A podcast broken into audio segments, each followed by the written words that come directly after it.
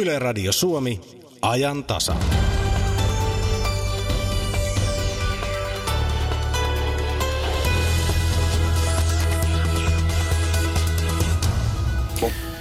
Taas vietetään asunnottomien yötä. Ikävä kyllä, asunnottomia on edelleen vähän laskutavasta riippuen, vajaa 10 000. Mitä syitä asunnottomuuteen on ja onko meillä muilla vääriä käsityksiä asunnottomuudesta? Pohdimme myös, kuka saa kasvun hedelmät. Elämmehän jonkinlaista nousukautta. Kittelässä kaikkia 27 nykyistä ja entistä kunnanvaltuutettua vastaan on nostettu syytteet muun muassa törkeästä virka-aseman väärinkäytöksestä.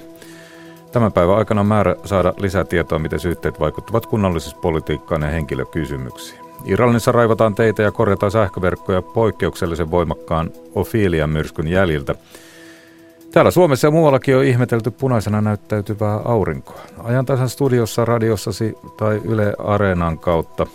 Jari Mäkäräinen on toivottamassa hyvää iltapäivää.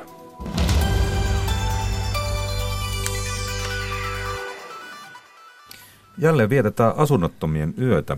Helsingin asunnottomien yön tämän vuoden teemana on asunnottomien itsemääräämisoikeus ja asunnottomien yön tulet sytytetään kello 19 Dallapeen puistossa.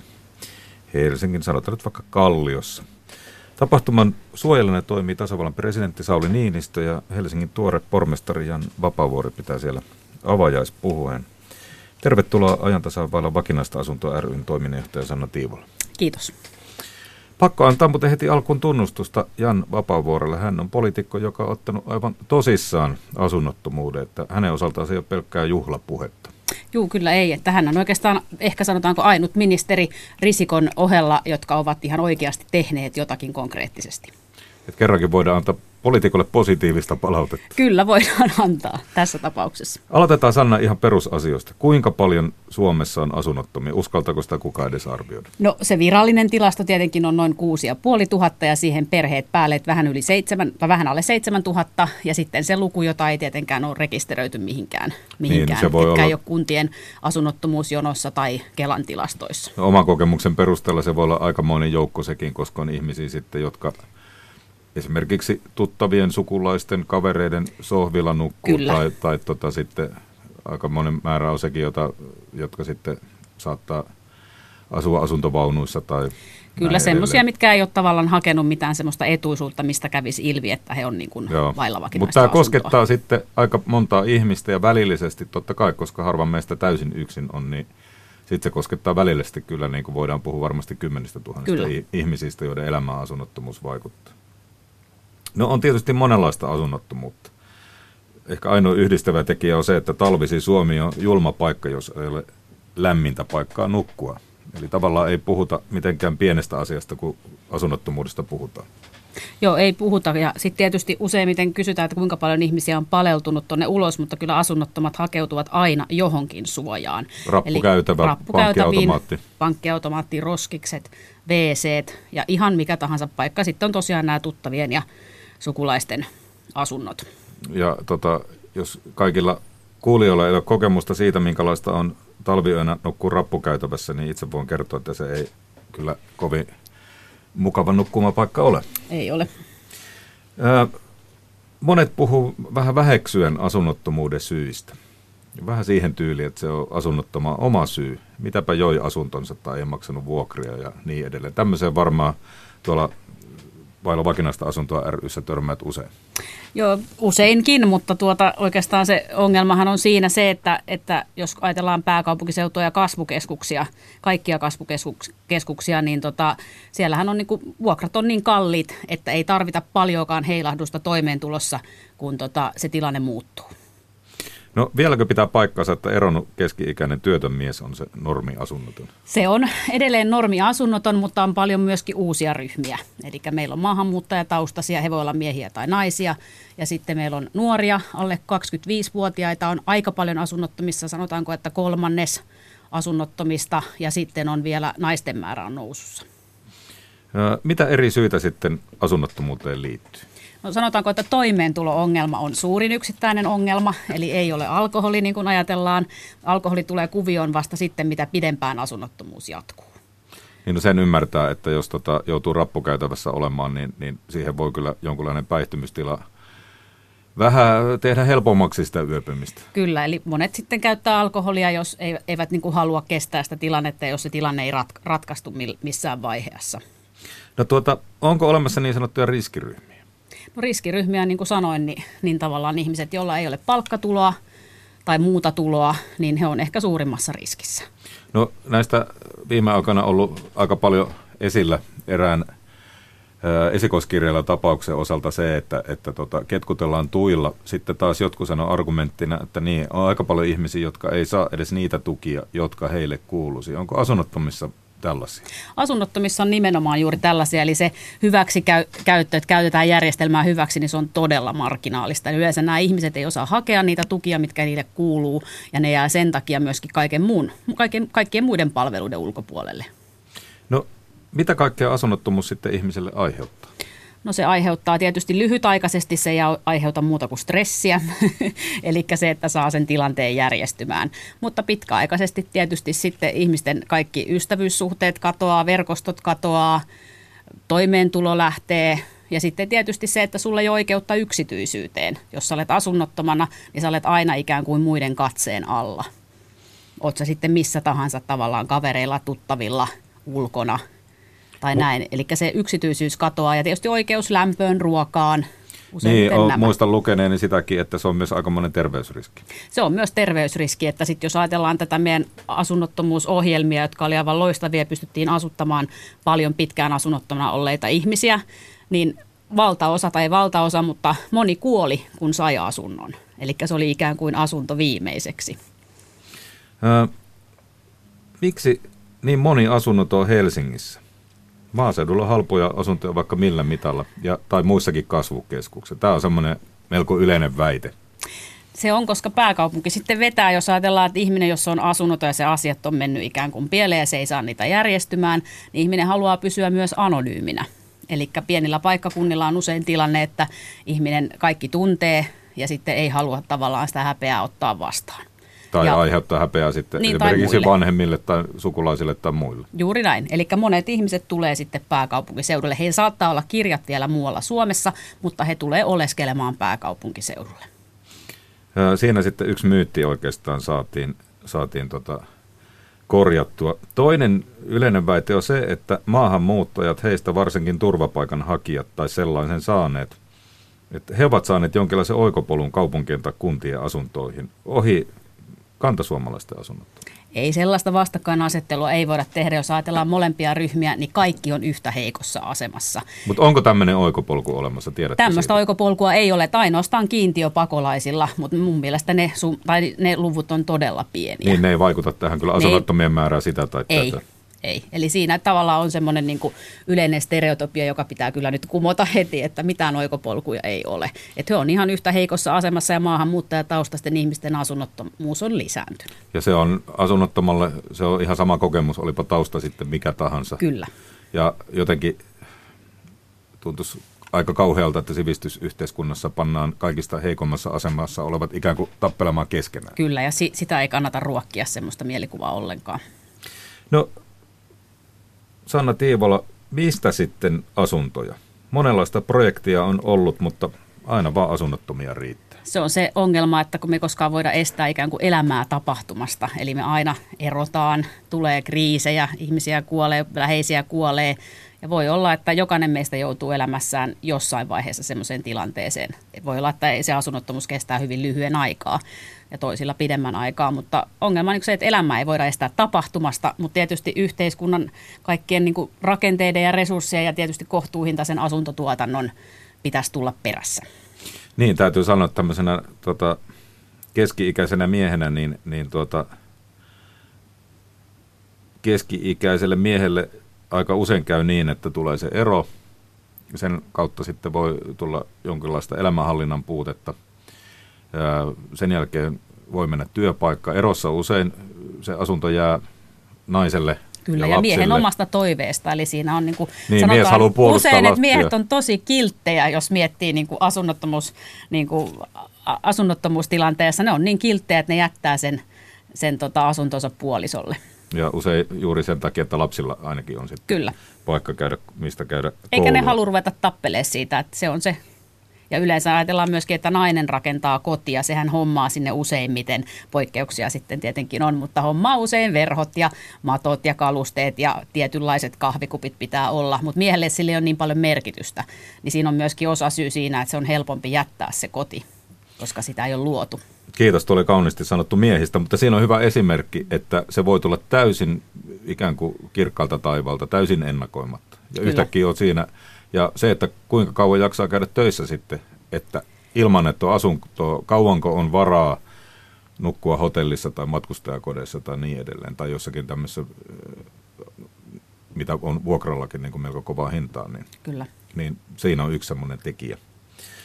Ää, Pääkaupunkiseudulla ja muissa kasvukeskuksissa korkea hinta ja vuokrataso ei varmasti helpota tilannetta sekään. Ei helpota ja se on itse asiassa se kivi kengässä siellä koko ajan. Ja sitten on tietysti tuo kaavoituspolitiikka, eli nythän tämmöinen oli ilmestynyt tämmöinen asuntopolitiikan kehittämiskohteita eduskunnalta iso selvitys ja tutkimus, jossa sitten sanotaan, että nimenomaan pitää kaavoittaa ja ne tontit pitää löytyä niin kuin kaupunkien hyviltä paikoilta, mihin se kohtuuhintainen rakentaminen pitää kohdistua. Ja sitten se ajatus siitä, että eihän niin kuin kaikki voi uudisrakennuksiin niin tulla asumaan. Se on todella, todella kallista. Kallista asumista, eli tavallaan vanhan, vanhan tota asuntokannan ja muiden tilojen käyttöönotto olisi tässä niin kuin ehkä yksi avainkysymys. Tämän vuoden teema on itsemääräämisoikeus kuuluu kaikille. Kerro siitä.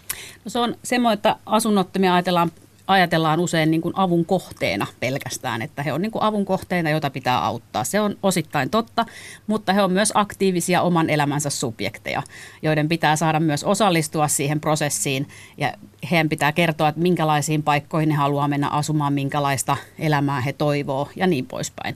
Eli siinä on ehkä enemmän semmoinen ajatus, että pitää kuunnella enemmän niitä ihmisiä, ketä varten niitä asuntoja tehdään. No jokuhan tuolla sitten radio ääressä sanoo ja kirjoittaa kohta meidän, meidän tuota, tuonne lähetysikkunaan, että voiko asunnoton ja työtön vaatia itsemääräämisoikeutta, jos yhteiskunta kuitenkin sitten ikään kuin rahoittaa kaiken. Mutta hän osallistuu sitten omalla tavallaan, mitä enemmän se ihminen voimaantuu siinä omassa tilanteessaan, niin se ehkä ei koskaan uudestaan tule asunnottomaksi. Ja sitten tulee äh, yhteiskunnan näkökulmasta kunnon kansalainen, joka sitten mahdollisesti menee töihin ja tuottaa verorahoja. No näitä tapahtumia on ympäri Suomen. Se osoittanee sitä, että ongelmakin on laajalle levinnyt. Kyllä, ja se on oikeastaan niin kuin pääkaupunkiseutu ja isommat kasvukeskukset, ja sen jälkeen sitten ne asunnottomuusluvut putoo, putoo tonne alle, alle sadan.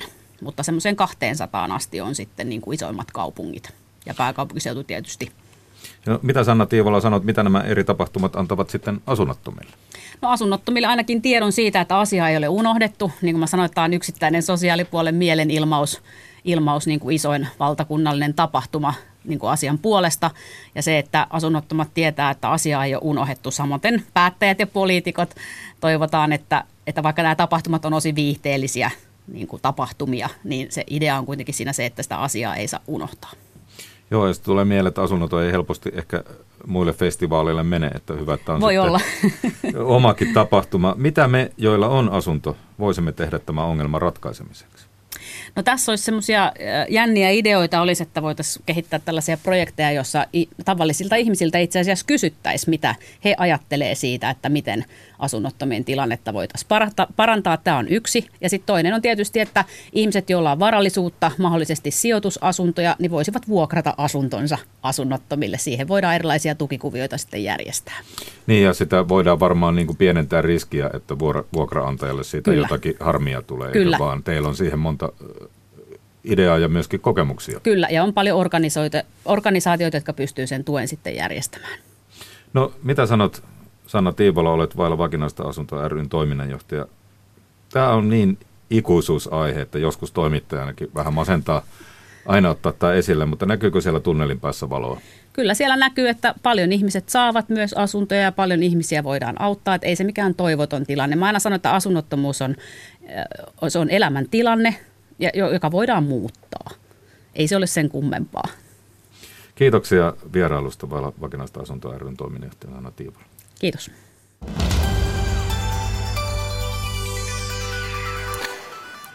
Ja tämän jälkeen singahdamme sitten puhelimen välityksellä Kataloniaan. Siellä on vastustettu mielenosoituksin itsenäisyysliikkeen johtohahmojen vangitsemista ja Katalonian aluehallituksen palatsin edessä on muun muassa laulettu Katalonian kansallislaulua ja huudettu itsenäisyys nyt iskulauseita. Näin ymmärsin. Toimittaja Ismo Nykänen tietää paremmin, koska on siellä paikan päällä Barcelonassa. Tervehdys sinne.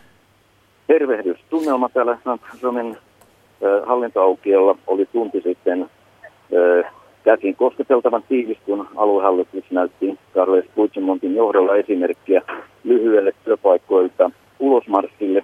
Ja näillä vaadittiin eilisen Madridin vangittujen kansalaisliikejohtajien Jordi Sanchezin ja Jordi Kuichartin vapauttamista. Ja tosiaankin hipertaat vapaus poliittisille vangeille, itsenäisyysvaatimus ja Katalonian kansallisynni. Sen laulaminen vuorottelivat väkijoukon aplodien ohessa ja hiljaisessa rivissä arvokkaasti tässä aukiolla seisoneelle Carles Puigdemontille ja hänen hallitukselleen. Nämä laulut soivat ikään kuin rohkaisun yrityksenä ja kun vielä vastapäisessä Barcelonan kaupungintalosta ulos tuli pormestari Ara Kalau esikuntineen, niin täällä oli todellinen mediamylläkkä käynnissä ja, ja todellakin liikuttava katalonialaisten esimarssi. Vahvaa itsenäisyyshenkeä varmaan päällä. Miten laajasti siellä on osallistuttu mielenosoituksiin tai osoituksiin? No, täällä, täällä on osallistuttu ympäri Katalonia tähän kello 12 lyhyen ehkä 10 minuutin ulosmarssiin työpaikoilta, mutta illalla on sitten luvassa Suomen aikaa kello 21 eh, suurissa kaupungeissa täällä Barcelonassa, Tarragonassa, Gironassa ja Jeidassa eh, kynttilä mielenosoitukset vangittujen vapauttamiseksi ja kaikissa kaupungeissa kortteleissa paukkuvat kattilan kannet ja kattilat. Ja se tapahtui jo eilen kymmenen aikaa illalla, kun tieto kansalaisille ja sosiaalisen median kautta tuli ympäri kaupunkia, että tämä kaksikko on vangittu. No miten Espanjan hallitus sitten seuraa reaktiota, mitä siellä Kataloniassa tapahtuu? No toistaiseksi ei mitenkään muuten kuin tinkimättömän Espanjan perustuslain Suomen linjan takana ja itsenäisyysliikkeen kaikin, kaikinpuolisen laittomuuden korostamisella joka käänteessä. Ja tästä tosiaan oli tuo eilisen vangitseminen viimeinen näyttö. Aikaisemminhan jo kaksi viikkoa ennen kansanäänestysvaalipäivää monenlaista häiriötä ja painostusta tehtiin niin internetliikenteeseen, Katalanan hallituksen ja pankkiyhteyksiin ja sitten itse tuona kuuluisena surullisena kansanäänestyspäivänä Katalonia, Kataloniassa Espanjan poliisi kävi 14 prosentilla äänestyspaikoista, eli yli kolmesta kymmenestä, ja, ja otti haltuunsa, takavarikoi ääni, äänestysmateriaalia. Ja tämä kuvastaa sitä, että ainakin tällä hetkellä Espanjan hallituksella on kortit kovat kädessä. Se ei, se ei juurikaan suostu minkäänlaiseen yhteydenottoon, puhumattakaan dialogista tai neuvottelusta Puigdemontin hallituksen kanssa. No, olisiko hallituksella muita keinoja sitten kuin tiukka linja ja poliisivoimat? Sitä ei ole kukaan vielä ääneen sanonut, että onko sillä muuta, koska perustuslain ö, tuoma ö, suoja, eli, eli itsenäisyysliike on Espanjan perustuslain mukaan tietysti laiton, ja tästä ei liikahdusta ole rahoin hallituksessa tällä hetkellä nä- näky- näköpiirissä, ja ö, torstain perjantain tietämissä tällä viikolla odotetaan sitten sitä päätöstä, minkä Espanjan hallitus, parlamentti ja lopulta senaatti tekee sen suhteen, aiotaanko autonomisen aseman rajoitustoimiin lähteä ja kuinka laajasti poli, Katalonian poliisin ö, ottaminen suoraan Madridin komentoon on ollut esillä lehdistössä ja samaten, samaten koulutus, koulutuslaitoksen ö, nappaaminen ö, myös Espanjan kouluohjelmien pariin. Madridia närästää erityisesti se, ainakin he näin sanovat, että Espanjan kieltä sorrettaisiin Katalonian ö, kielimallista. Se, että jos paikallispoliisi siirtyy Madridin vallan alle, niin se varmaan kyllä sitten potentiaalisesti aiheuttaa siellä Barcelonassa päin kaikenlaista. Kyllä, se on, se on, siitä oli jo eilen esimakua, kun, kun Katalonian poliisin päällikkö Josep Juis Trapero menetti samassa oikeu, oikeusistuimen käsittelyssä passinsa kuin nämä kaksi muuta vangittiin. Ja häntä syytettiin passiivisen Katalonian poliisin asenteesta vaalipäivänä, ja sehän tarkoittaa suomeksi sitä, kun varsinkin itse vierailin kahdeksalla äänestyspaikalla tuona kuuluisena aamuna. Ja nämä hyvin harvalukuiset Katalonian poliisit eivät sulkeneet äänestyspaikkoja, eivätkä lähteneet takavarikoimaan äänestys- ja vaalimateriaalia.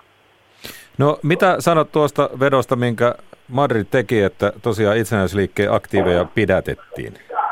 Sen luulisi herättävä entistä enemmän vastustusta.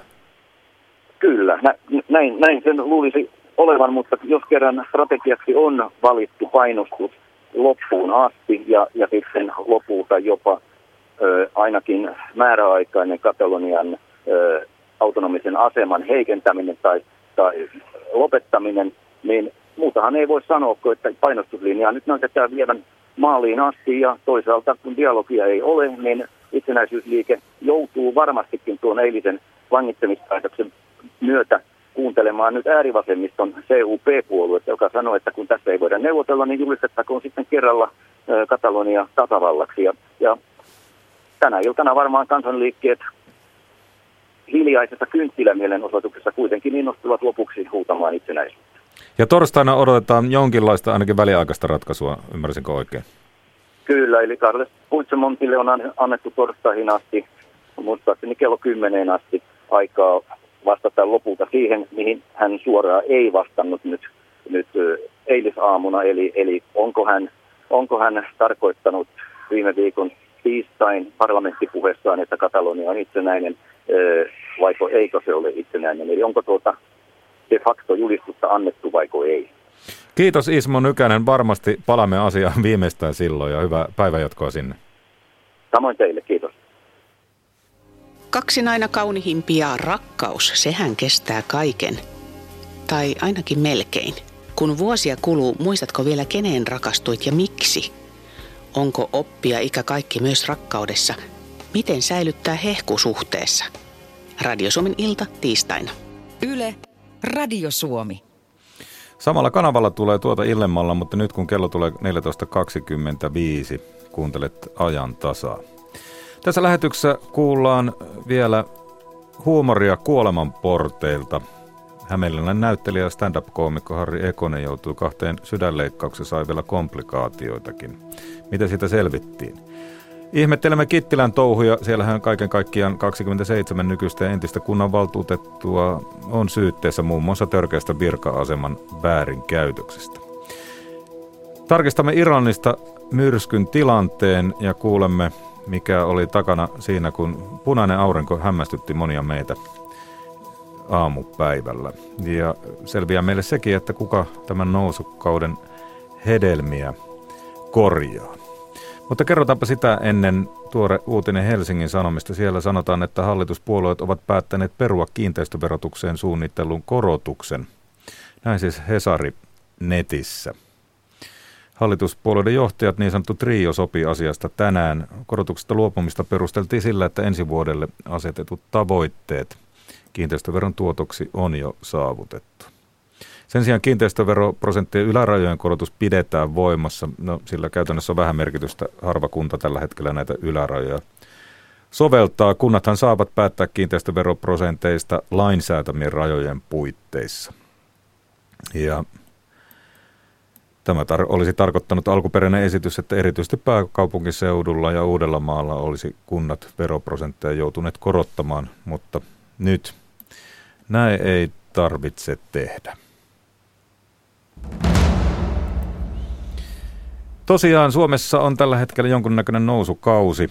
Kuka kasvun hedelmät korjaa? Jakautuuko hyvää kaikille?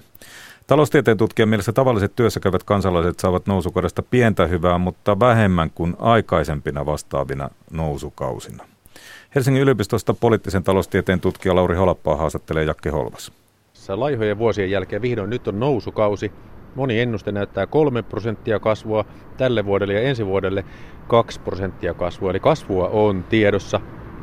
Helsingin yliopistosta poliittisen taloustieteen tutkija Lauri Holoppa. Mitä kansalaisilla on lupa odottaa nousukauden aikana? Periaatteessa se, miten tämä tulee vaikuttaa, niin työttömyysaste tulee varmasti alentumaan, työllisyysaste tulee parantumaan, mutta sitten taas toisaalta myöskin voitot lisääntyvät tietysti tällaisessa tilanteessa ja siten niin kuin myöskin tämäkin pääoma tulee saamaan oman osuutensa tästä kokonaiskasvusta. Ja monesti tietysti nousukausilla saattaa käydä niin, jos siitä tulee erityisen voimakas, että, että mä pääoman osuus kokonaiskasvusta ö, tulee kasvamaan, mutta se sitten jää tietysti nähtäväksi tässä. No mites, tunnistatko julkisen keskustelun, jossa eduista tinkiminen oikeutettiin lamalla ja taantumalla, ja sitten samalla tietysti viitataan joskus tulevaan nousukauteen, taloudellisen kasvun onnellaan, ja nyt ollaan tässä kasvun ajassa, niin mitä luulet, että nyt käytännössä talouspolitiikassa tullaan tekemään? Annetaanko sitä hyvää? No kyllähän jatkuvasti nytkin on puhuttu siitä, että nyt missään nimessä ei pidä lähteä tällaiselle jakopolitiikan tielle ja että on sanottu, että nyt nimenomaan pitää pitää pää kylmänä, palkankorotusten on pysyttävä maltillisina edelleen tässä tilanteessa ja mihinkään kulutusjuhlaan ei ole varaa. Sinänsä mielenkiintoista, että missä näitä nyt edes kovia niin kuin vaikka julkiseen kulutukseen tulevia lisävaatimuksia edes on esitettykään, ei kovin paljon minun nähdäkseni, mutta niitä on haluttu jo ennakolta kovasti torpata, että en välttämättä näe, että tavallaan tälle tämmöiselle kireälle talouspolitiikalle tai edes kovalle palkkamaltin linjalle olisi tulossa mitään merkittävää muutosta. No jos eritellään näitä eh, nousukauden vaikutuksia, niin mihin eh, firmojen rahat menevät nyt nousukaudella? Kuka niitä saa? No kysehän on, on siitä, että, että meidän kokonaiskakku on ikään kuin jaettu työvoiman ja pääoman ää, välillä. Ja sitten kysymys on hyvin paljon siitä niin kuin, taloudellisista ja poliittisista, ää, tai talou- meidän talouden rakenteesta poliittisista päätöksistä, että miten tämä jakaantuminen näiden työvoimakustannusten tai, tai, tai työvoiman ja pääoman välillä tässä tapahtuu. Ja kyllähän se, mihin meillä on nyt selvästi pyritty tavallaan tässä viime vuosina tässä talouspolitiikan fokuksessa on ollut, niin se on ollut oikeastaan, se on liittynyt tähän kustannuskilpailukyky ongelmatiikkaa ja sen ratkaisemiseen nimenomaan näitä työvoimakustannuksia alas painamalla tai ainakin niiden kasvua hillitsemällä. Ja silloinhan tässä on ollut eksplisiittisenä pyrkimyksenä tavallaan se tämän tulonjaon kääntäminen enemmän ikään kuin pääomaa suosivaksi. Eli yksikkötyökustannusten alentaminen käytännössä tar- tarkoittaa samalla funktionaalisen työ- tulonjaon kääntämistä pääoman hyväksi. Et se on ollut ainakin tässä ihan, ihan selvä semmoinen pyrkimys, että et sittenhän me niinku tota lopulta nähdään vasta vast myöhemmin, että miten siinä on sitten käynyt niin kuin pidemmän ajan päässä, että, että miten erilaiset palkkaneuvottelut etenee ja, ja näin poispäin. Eräs tietysti asia, mikä on kans mun mielestä olennainen, on se, että miten esimerkiksi ammattiyhdistysliike itse tulkitsee tämän tilanteen. nythän on ollut aika mielenkiintoista, että aika korkealla niin kuin ammattiyhdistysliikkeen johdossa on myös tehty aika samanlaisia analyysejä tästä tilanteesta ja tämän tilanteen niin kuin juurisyistä tavallaan kuin, ää, niin kuin elinkeinoelämän puolella ja joissakin muissa piireissä. Eli että kustannuskilpailukyky on ollut se ongelma myöskin niin kuin esimerkiksi SAK on monissa lausunnoissa. Ja silloinhan se saattaa tarkoittaa sitä, että jos tämmöinen näkemys omaksutaan myös työntekijäpuolella, että, että niin kuin näihin lähdetään hyvin varovasti näihin palkkaneuvotteluihin jatkossakin. Ja silloin se voisi tarkoittaa pitkään jatkuvaa, hyvin varovaista palkkalinjaa, jolla olisi sitten vaikutuksia sen kannalta, että miten ne kasvun hedelmät sitten jakautuisi. Mites muuten poliittisen taloustieteen tutkija Lauri Holappa luin uutisen, että Suomessa nousukausi ei näy ainakaan nyt leipäjonoissa. Kasvusta ei ole hyötyä ainakaan tässä vaiheessa. Yleisesti pitää ehkä todeta tietysti se tilanne tässä, että se on ehkä olennaista huomata se, että kyllä tämä Suomen talouskasvu, mitä meillä on tällä hetkellä näköpiirissä, niin, niin kyllä se suurelta osin tulee nimenomaan tämän kans, kansainvälisen suhdanteen myötä. Et siihen se, ensimmäisen, se ensimmäinen syy, mikä sen niin kuin syntymiselle oli, niin liittyy tähän Euroopan keskuspankin elvyttävään ää, talouspolitiikkaan, mikä nimenomaan meilläkin piristi kotimarkkinoita, koska ää, kotimainen kulutus ää, lisääntyi tässä sen myötä, koska ihmisille vapautui tämän alhaisen korkopolitiikan ansiosta lisää tuloja käyttöön. Ja sitten toisekseen tämä viimeisin piristys, mikä vientiin on tullut, on tullut tietysti niin meidän kasvamaan vientikysynnän, eli siis tota, ylipäätään tämän globaalin noususuhdanteen myötä. Et siinä mielessä pitää olla tarkkana siitä, että vaikka me koko ajan niin anal- mä analysoin tässä niitä seurauksia, joita vaikkapa tota, äh, tällaisella hallituksen talouspolitiikalla on ollut, niin ei pidä silti ajatella välttämättä niin, että tämä hallituksen talouspolitiikka olisi ollut se, joka olisi tuottanut sen nousukauden.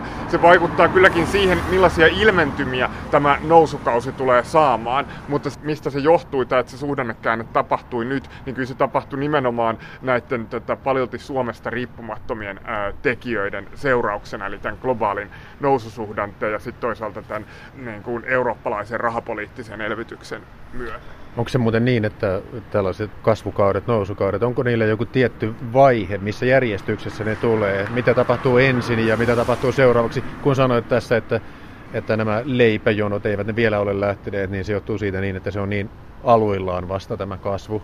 Ihan yleisellä tasolla tietenkin on niin, että mitä pitempään se nousukausi jatkuu, niin sitä tota, alemmaksi myöskin se työttömyysaste laskee. Että kyllähän meillä, niin kuin, meillä oli esimerkiksi hyvin pitkä, melko yhtenäinen nousukausi, joka alkoi sieltä 90-luvun laman jälkeen. Me lähdettiin todellista massatyöttömyydestä ja sitten päästiin lopulta ennen tämän uuden niin kuin isomman taantumajakson alkua niin sinne noin 6 prosentin työttömyysasteen hujakoille, niin, niin kyllähän se tietysti edellytti sitä, että, että vuosikausia tavallaan se talous kasvoi.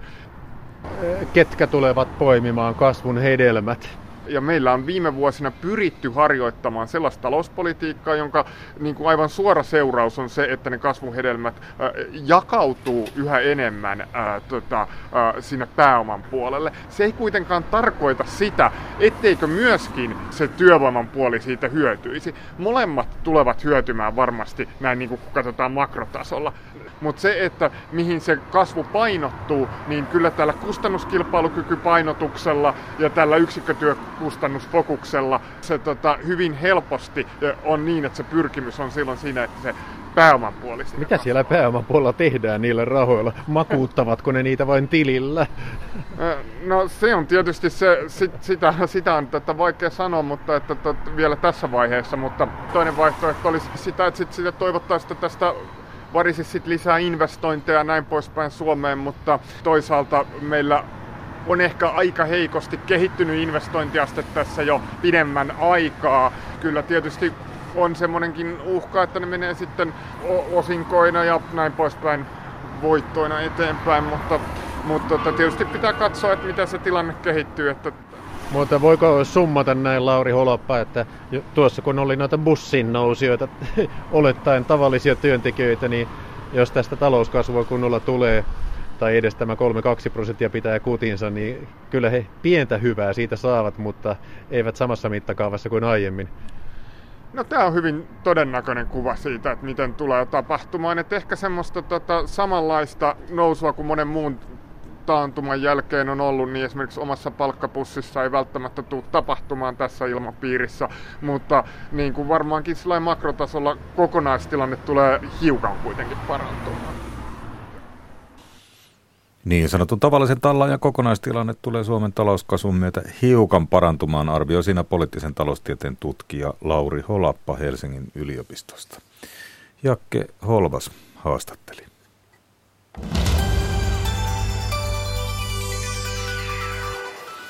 Niin kuin varmasti useimmat uutisista ovat huomanneet, Irlannissa raivataan teitä ja korjataan sähköverkkoja poikkeuksellisen voimakkaan Ophelia-myrskyn jäljiltä. Esimerkiksi Irlannin koulut pysyvät suljettuna vielä tänään, jotta niiden turvallisuus voidaan varmistaa. Hurrikaanista myrskyksi laantunut Ophelia surma, surmasi kolme ihmistä ja katkaisi sähköt yli 300 tuhannelta kiinteistöltä. Suomalaista Ponssea edustava Jani Kärkkäinen seurasi eilen paikan päällä myrskyn etenemisistä Port Leasissä, noin 60 kilometrin päässä rannikosta. Siellä vakavilta tuholta vältyttiin. Kova jatkuva tuuli, semmoinen, mihin ei nyt normaalisti ole totuttu ainakaan suomalaisena. Ja sitä myöten sitten melkoisia varotoimia. Täällä sähkö pysyvät päällä koko myrskyn ajan. Muutamia yksittäisiä kaatuneita puita ja näin ollen yksittäisiä kiinteistöjä saattoi olla ilman sähköä, mutta ei, ei mitään niin laajaa kuin Etelä-Irlannissa tai Länsi-Irlannissa. Ilmeisesti varautuminen oli kuitenkin kova taso. Kyllä, kyllä. Eli varotoimenpiteet otettiin vakavasti ja kun tuli kehoitukset poistua työpaikoilta ja mennä suojaan sisälle, kaikki kyllä tottelivat sitä ruokatunnin aikaan. Suurin osa liikkeestä sulki ovensa ja työntekijät palasivat koteihinsa. Teitä on Ponssella siellä neljä henkilöä. Käytännössä mitä te teitte? Miten te varauduitte? Ää, varaudumme siten, että siirsimme kaiken irtotavaran ulkoa sisälle ja tuimme suuret ovet ja ajamme ajoneuvot turvaan, jos ilmassa olisi ollut enemmänkin oksaa ja puun silppua. Mutta meidän onneksemme niin tuuli ei ollut niin paha toimipisteellämme, joten selvisimme aika vähällä. Millainen päivä siellä nyt on myrskyn jälkeen? Auri, myrskyn jälkeen on poutasää. Aurinko paistaa ja muutenkin kaunis poutainen, poutainen sää. Onko mitään jälkiä eilisestä? Ei, pelkästään pudonneita oksia ja jonkin verran lehtiä maassa, mutta muuten, muuten kaikki aivan normaalia. Onko mitään harmeja tullut eteen? Mm, ei toistaiseksi. Kaikki toimii niin kuin kuuluukin. Edustat siellä metsäkoneyhtiö ja Onko nyt suomalaisilla metsäkoneilla töitä?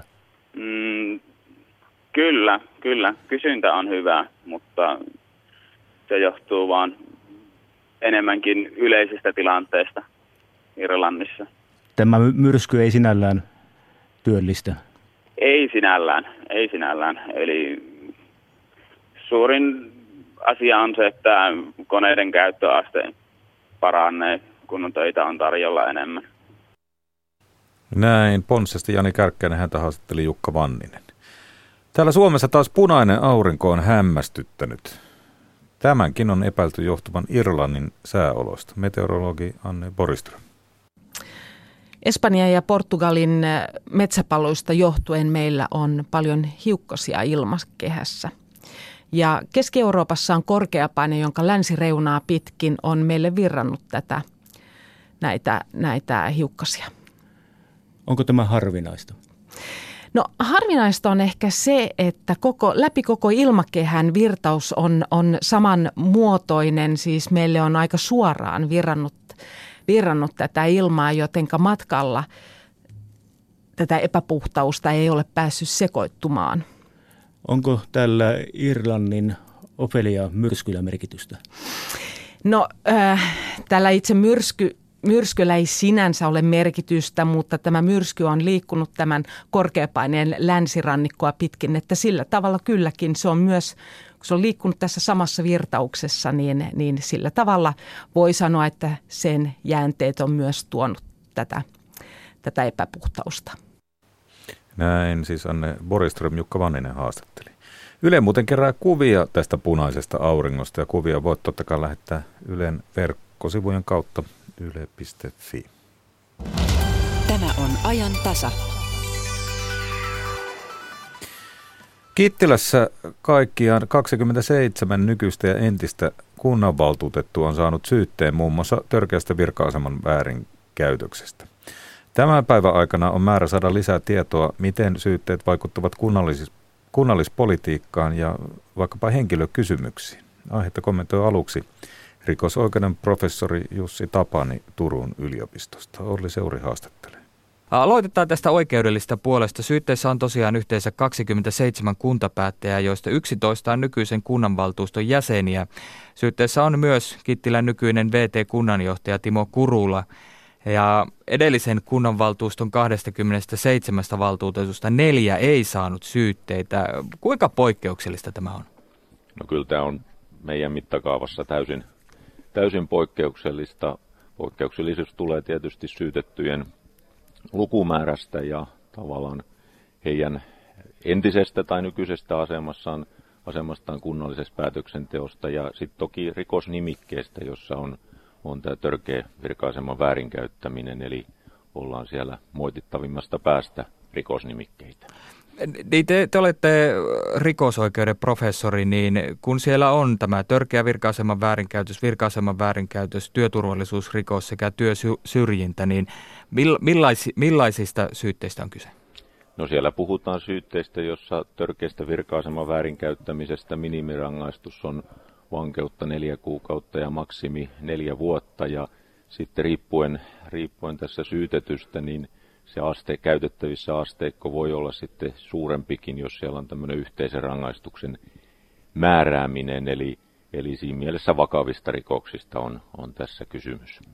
Taustalla ovat vuonna 2013 alkaneet tapahtumat, jotka liittyvät Levin hiihtohissihankintoihin sekä Kittilän entisen kunnanjohtajan Anna Mäkelän erottaminen. Ja tämä on hyvin paljon tiivistys, mutta että syytteiden mukaan kunnanvaltuutetut ovat muun muassa vaikeuttaneet Mäkelän virkatehtävien hoitamista ja vetäneet pois hänen tekemänsä tutkintapyynnön hissiyhtiö Levi Ski Resortin toimitusjohtajasta. Syytteet törkeästä virkaiseman väärinkäytöksestä liittyvät Mäkelän irtisanomiseen ja sen valmisteluun. Syytteet tuo työturvallisuusrikoksista ja työsyrjinnästä taas liittyvät Mäkelän epäasialliseen kohteluun ja kunnanjohtajan virkatehtävän vaikeuttamiseen. Jussi Tapani, miten tapahtumia voi arvioida syytteiden valossa? Voiko puhua vallan väärinkäytöksistä, liike-elämän ja kuntapäättäjien liian tiivistä sidoksista, jopa korruptiosta? No tietysti nämä on, nämä on vahvoja luonnehdintoja, luonnehdintoja ja, ja jossain määrin yleiskielisiä, kielisiä, mutta kyllä riidatonta tietysti on se, että tämä tapahtuman kulku ei ole esimerkiksi yksittäisen hankintaan liittyvä tai yksittäisen päätöksentekotilanteeseen liittyvä, vaan pitkäkestoinen kestonen erilaisten henkilö, henkilösuhteiden paitsi, paitsi kärjistyminen, niin, niin niiden, niiden oikeudellisen tulkintojenkin sitten täysin erilainen näkökulma niihin ja, ja asiat tuntuu menneen, menneen oikeastaan kerta kerralta enää entistä niin kuin tiukempaan solmuun, solmuun jossa sitten, sitten tämä kestokin alkaa olla aika po- erittäin poikkeuksellinen. Ja kaikki syytetyt siis kiistävät syytteet. Otetaan keskusteluun mukaan Kittilän kunnanvaltuutettu oikeudenmukainen Kittilä valtuustoryhmän jäsen Inkeri Yritys. Ää, miten sillä Kittilässä on otettu vastaan tieto näin laajaa kuntapäättäjien joukkoa vastaan nostetuista syytteistä? No se on ihan hyvä asia, että ratkaisuja tulee, mutta tietenkään tunnelma ei ole siinä mielessä kehuttava, että näin monta kuntapäättäjää on näin vakavista virkarikoksista asetettu syytteeseen oma kuntaa kohtaan. Ja, ja tämä tapahtumahan on kestänyt jo neljä vuotta ja tämä on ollut hyvin raskas ja työläs kaikkien osapuolten kannalta. Ja itse olin edellisen kauden valtuuston puheenjohtajana ja odotin kyllä, että tänne olisi ulkopuolelta apua saatu, mutta se on ollut tietysti vaikeaa kunnallisen itsehallinnon vuoksi, mutta ja esimerkiksi ministeriö on ollut hyvin kädetön tässä, koska ei ole ollut lakia aikaisemmin, millä tähän mukaan olisi tullut, mutta tämä tapaushan on nyt aiheuttanut sen, että on säädetty Lex Kittilä, ja tästä on kiittäminen tietysti rikosoikeuden professori Pekka Viljasta, sillä hän on ollut tässä mukana, on seurannut, lukenut kunnan pöytäkirjoja ja kommentoinut näistä asioista Suomen Kuvalehdelle, joka on seurannut myös tätä prosessia alusta lähtien. Tietysti tämä asia on se niin laaja ja iso ja pitkä, että sehän aiheuttaa tietysti sen, että mielipiteet on puolesta ja vastaan, mutta Kyllä nämä perjantain uutiset ovat antaneet ymmärtää sen, että enemmistö kittiläläisistäkin on tyytyväinen siihen, että nyt vihdoinkin alkaa ratkaisuja tulla. Valtiohallinnossa kuitenkin seurataan tälläkin hetkellä tilannetta. Kuntaministeri Anu Vehviläinen on vaatinut syytteen saaneita valtuutettuja luopumaan luottamustehtävistä. Uskotteko, että syytteen saaneet luopuvat? No se ei ole minusta uskon asia, mutta olen ihan samaa mieltä Vehviläisen kanssa siitä, että syytteeseen asetettujen tulee menetellä myös niin, sillä se on myös kunnan edun mukainen toiminta ja ellei näin tapahdu, niin sittenhän vastuu on valtuustolla ja valtuuston puheenjohtajalla siitä, että toimitaan kuntalain edellyttämällä tavalla. Se on velvollisuus. Eli ja. velvollisuus siirtyy valtuustolle nyt sitten pidättää nämä luottamushenkilöt – ja ellei valtuusto toimi, niin sitten Lex Kittilää sovelletaan. Kittilä kunnanhallitus kokoutuu iltapäivällä ylimääräiseen kokoukseen päättämään valtuusto koolle kutsumisesta 24. lokakuuta. Uh, millaista jos hieman yritätte avata meille sitä keskustelua, millaista keskustelua kuntapäättäjien joukossa tällä hetkellä käydään? Vai onko keskusteluyhteyttä yli rajojen? No keskusteluyhteyttä kuntapäättäjien välillä ei ole. Meillä on ollut ainoastaan lauantai-iltana oli kunnan hallituksen ja valtuuston puheenjohtajilla palaveri ja siellä nimenomaan edellytetään sitä tai esitetään kunnanhallitukselle, että tämä kunnanvaltuusto pikaisesti kokoontuu. Ja tätähän on esittänyt jo kolme valtuustoaloitetta on tehnyt oikeudenmukainen Kittilä, Vihreät ja kokoomuksen ryhmä. Ja valitettavasti näitä aloitteita ei ole vielä käsitelty lainkaan. Millaisia seurauksia tällä koko Jupakalla on käytännön kuntapolitiikkaa Kittilässä? No kyllähän täällä tietysti pyritään tekemään kunnassa tehtäviä niin kuin asianmukaisesti kuuluu, mutta kyllä se ei voi olla vaikuttamatta. Lopuksi vielä kysyn, että kun itse mainitsitte tuon Lex Kittilän ja mahdollisen valtion puuttumisen, millaisena te näette sen vaihtoehdon, että näin todella kävisi? Oikeudenmukainen Kittilän valtuustoryhmähän on vaatinut tällaisen hyvän hallintotavan palauttamista Kittilään. Joo, kyllä itse toivon niin, että vielä kunta pystyisi itse pitämään päätösvallan täällä itsellään ja hoitamaan tämän asian, mutta kun nyt eilen illalla luin tämän kunnanhallituksen esityslistan, niin näyttää todella siltä, että näin ei tule käymään. Ja se on valitettavaa, koska toivon niin, että täällä pystytään toimimaan kunnan edun mukaisesti. Äh, jos siellä on ollut henkeä myös siihen suuntaan, että toivotaan, että valtio olisi pystynyt jo toimimaan, niin millaisessa aikataulussa toivoisitte, että, että Lex Kittilä sitten aidosti hyödynnetään, jos, jos kunnassa ei itse toimita? No nyt mahdollisimman pian, sillä ei tässä ole enää viivyttelyn aikaa, sillä meidän täytyy sitten sen, sen myötä myös pystyä järjestämään tämä päätöksenteko, sillä päätöksentekohan ei saa halvaantua ja tulee eteen sitten se, että miten meillä riittää nämä varavaltuutetut vai mitä keinoja on sitten edessäpäin, onko jopa uudet vaalit. Näin Kittilän kunnanvaltuutettu oikeudenmukainen Kittilän valtuustoryhmän jäsen Inkeri Yritys. Hänen lisäkseen haastateltavana oli rikosoikeuden professori Jussi Tapani Turun yliopistosta. Toimittajana oli Olli Seuri. Taitaa kyllä Kittilä jäädä kaikin muodoin historiaa ja varmasti vielä useampia kirjoja tästä kirjoitetaan. Kerrotaan tuore uutinen, jonka mukaan törkeästä virka-aseman väärinkäytöstä syytetty Kittilän virkaa tekevä kunnanjohtaja Timo Kurula jää sairauslomalle ja sen jälkeen hakee vuosilomaa ja virkavapaata aina tuon viransijaisuutensa loppuun saakka, eli tämän vuoden loppuun. Näistä vuosilomista ja virkavapaista päättää kunnanhallitus ja hänen sijaisenaan tällä hetkellä toimii toistaiseksi virasijainen hallintojohtaja Sanna Ylinampa. Veikka, että Kittilästä ei ihan vielä kaikkea kuultu. Sitten huumoria kuoleman porteilta. Hämeenlinnalainen näyttelijä stand-up-koomikko Harri Ekonen joutui kahteen sydänleikkaukseen ja saipa vielä hengenvaaralliset komplikaatiot. Rankka sairaalavuosi selätettiin rankalla huumorilla jota taiteilija toivoo hyödyntävänsä seuraavaksi stand-up-lavoilla. Harri Oksanen haastattelee. Pitkän uran Hämeenlinnan teatterissa ja kotimaisissa televisiosarjoissa ja elokuvissa tehnyt näyttelijä Harri Ekonen.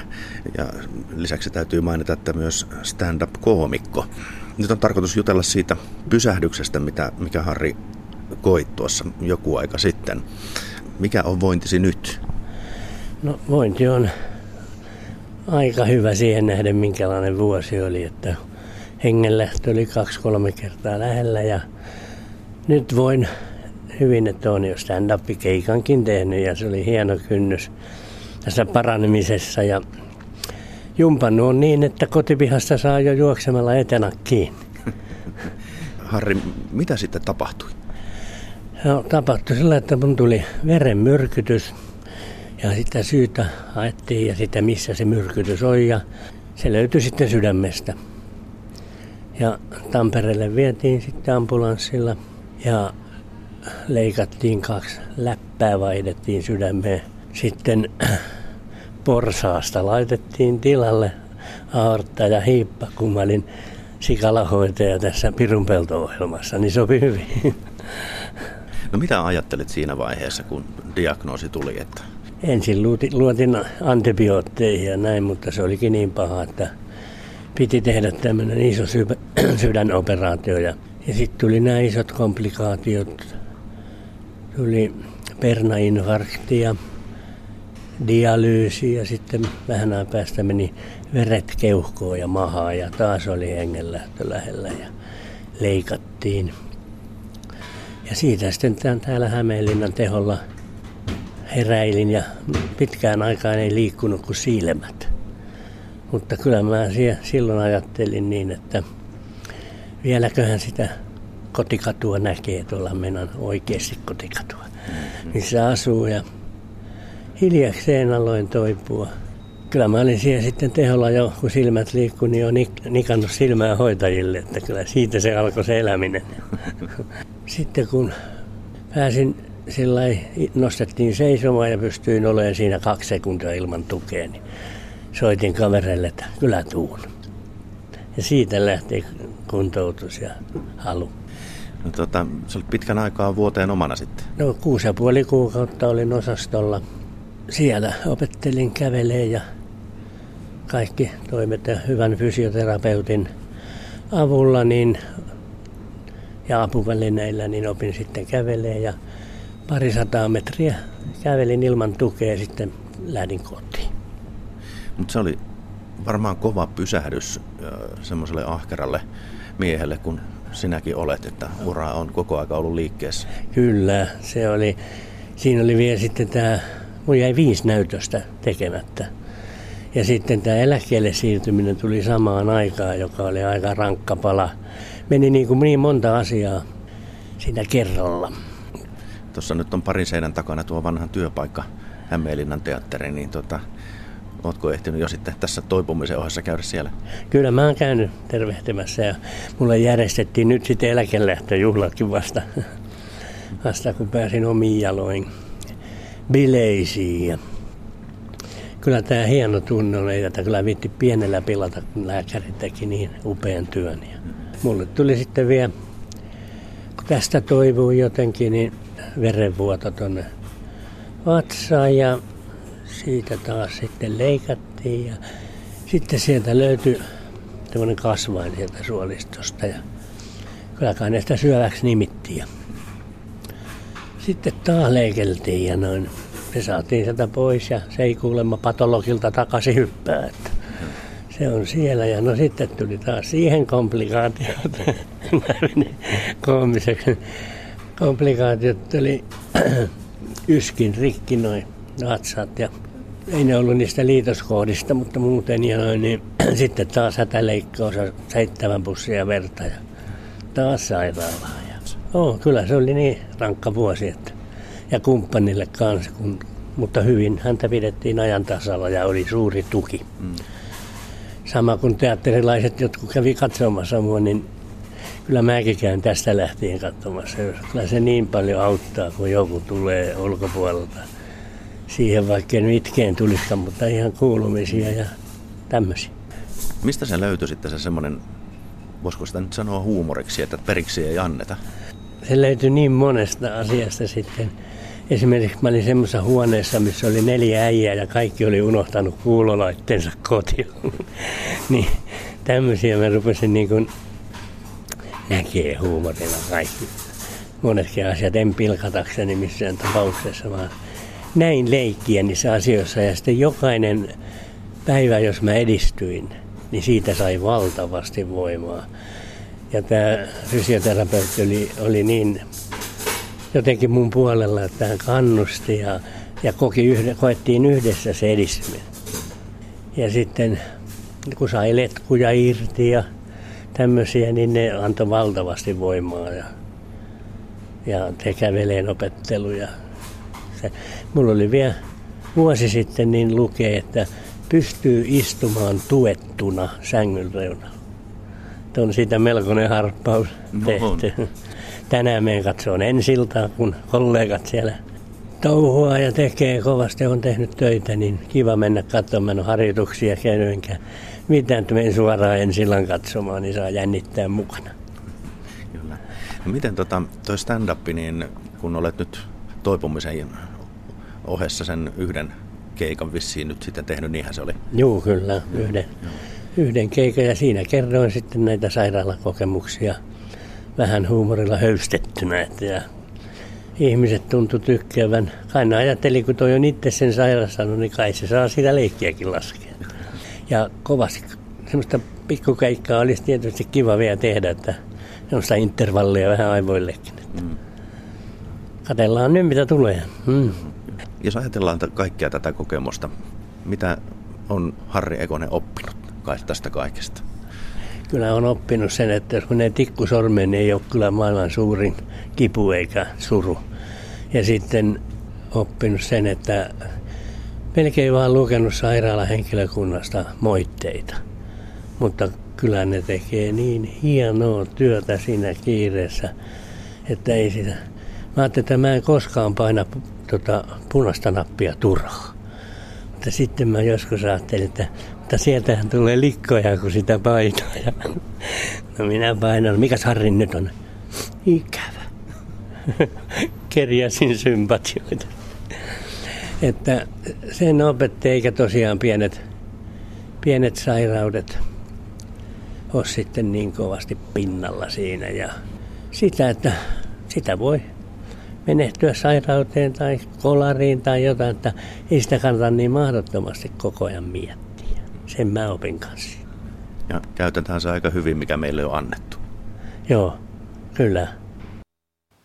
Kauniisti puhuu Hämeenlinnalainen näyttelijä stand-up-koomikko Harri Ekonen kokemuksistaan sairaalahoidossa. Aika pitkään mies joutui olemaan ja monenlaista tapahtui. Onneksi siitä on päästy ylös ja eteenpäin.